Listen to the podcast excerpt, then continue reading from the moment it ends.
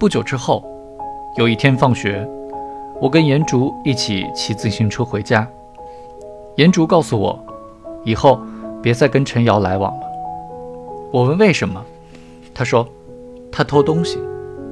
我颇为震惊，没工夫跟你细说，以后少跟他来往就是了。他不耐烦地说，他哥哥跟女朋友分手了，可是又有了一个新的，搞得颜竹心烦意乱。他这么一说，我才觉得陈瑶确实不太对劲。冬天里，曾有一次，我看到他在路边跟几个在社会上的人混在一起，那几个人有男有女。至少有十七八岁。陈瑶叫住我，我就不得不面对这几个人，很囧，又害怕，想尽快离开，又不知该如何脱身。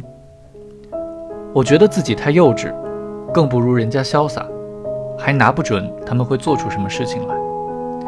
这几个人里面有个姑娘，看上去年龄最大，大约二十岁，流里流气的笑着叫其他几个人外号。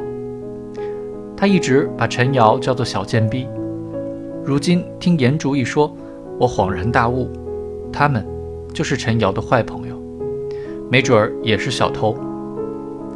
我也回忆起来，这几个人眼神很是奇怪，颇为警觉，常从眼角缩人，总是条件反射似的快速四处张望。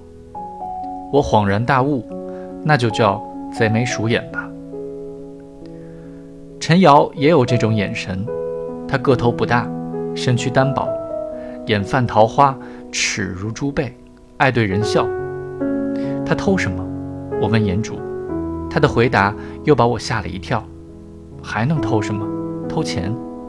他说：“你别理陈瑶了。”我哥说：“这人完了。”如果只是偷东西，其实不算什么，在这个地方没有小孩没偷过东西。但偷钱是另一回事。酗酒、打架和偷窃可谓生活的附着之物，水泥粉末一般侵入了每条窗缝。对面的九号院里就有个众所周知的小偷，是个十九岁的喜工。一九八三年严打的时候，他预感到要出事，回家跟父母说：“这下不行了。”家里人问他怎么办，他说：“跑。”家里人又问去哪里，他说四海为家。没出一个礼拜，就在河北郫县的玉米地里被抓住了，先押回原石城公审公判，又送去了新疆。我们对这个喜工很是同情，他只是偷了工厂里的铜件而已。偷东西是分很多种的，法律和群众意见也是两回事。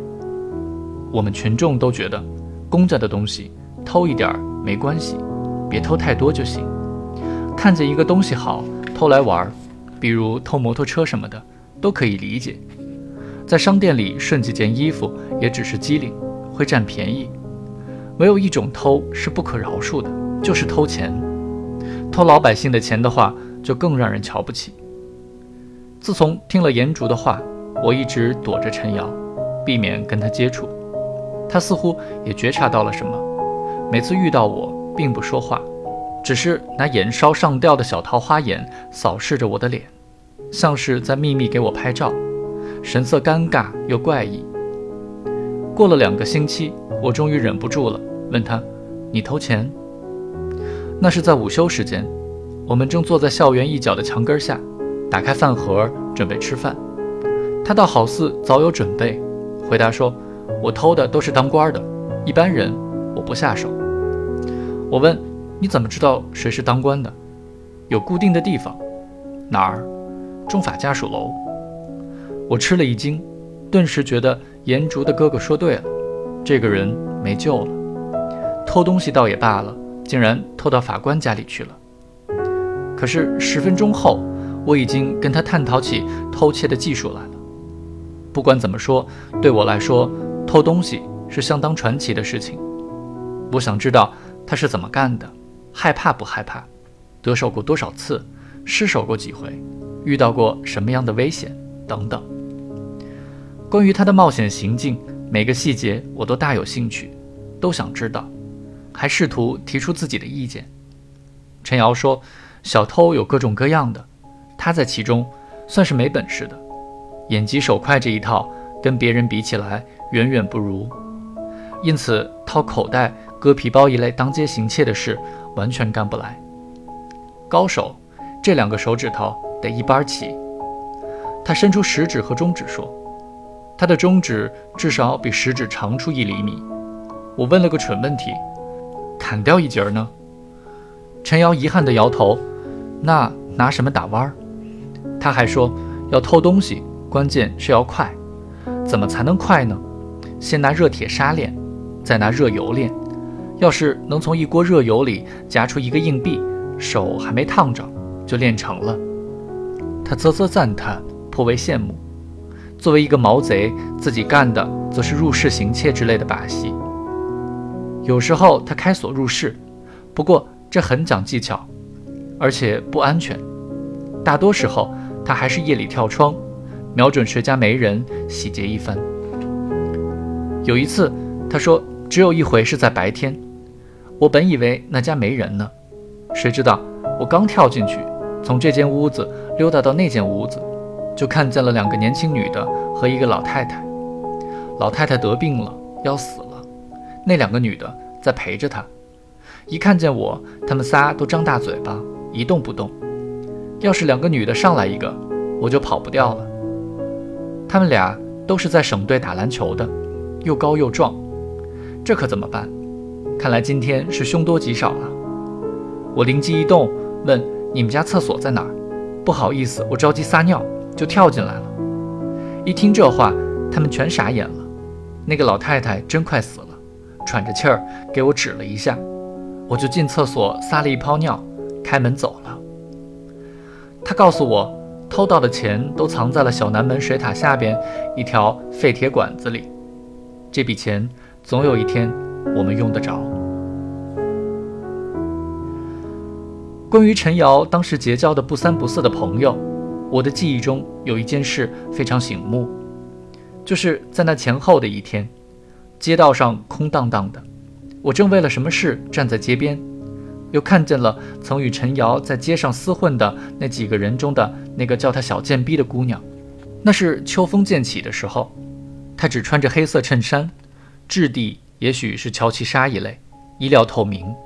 她走过街道，每个人都可以看到她的乳头，它们像一对铃铛，叮叮当当一路响着，震动了穷街陋巷。我记得当时街上的争议。中年妇女们震惊不已，低声谩骂，然后另一种声音出现了，男人们为她辩护，大惊小怪，什么时代了？什么时代了？具有一种神奇的魔力，迅速压过了一切。女人们气呼呼的不再说话了。正是在这一天，思齐路承认时代不同了，过去的标准都不适用了。新的标准是什么？姑娘可以只穿一件透明衬衫上街，不很确定，但是也许，是的，也许是可以的。那是改革开放前期，时代就像一只越过了平衡点的沙漏，陡然间翻转了。人们唯一能确定的，只是一切都不确定。就这样，那个姑娘傲然走过堆积着紫茄子的菜市场，走过人群，走过电车站，思齐路鸦雀无声。同时怀着敌意和崇拜，铃铛状的乳头就这样成了征服者，简直是一首歌。叮叮当，叮叮当，铃儿响叮当。我们滑雪多快乐，我们坐在雪橇上。我记得这件事，想象这场对决：黑色透明衬衫对中山装，姑娘的乳头对伟人志。